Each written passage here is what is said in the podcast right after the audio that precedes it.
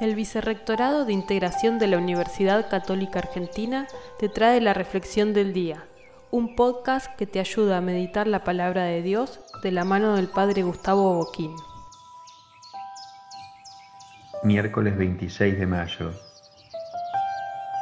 Seguimos escuchando el Evangelio según San Marcos, el capítulo 10 de los versículos 32 al 45. El Señor enseña a sus discípulos que Él va por el camino de la entrega total, de la cruz, y por eso Él va a padecer la muerte, pero al tercer día resucitará. Los discípulos no entienden y pelean por los primeros lugares.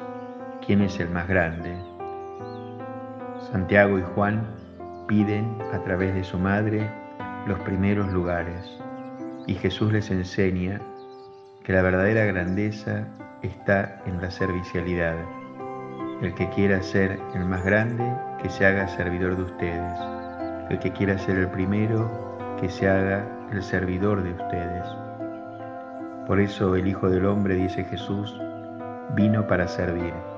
Que nosotros podamos descubrir esta buena noticia y no engañarnos en la vanagloria, en la autoexaltación sino buscar el servicio a los demás a través de nuestros trabajos, de nuestras acciones, y de ese modo descubrir la verdadera grandeza que se esconde en el amor.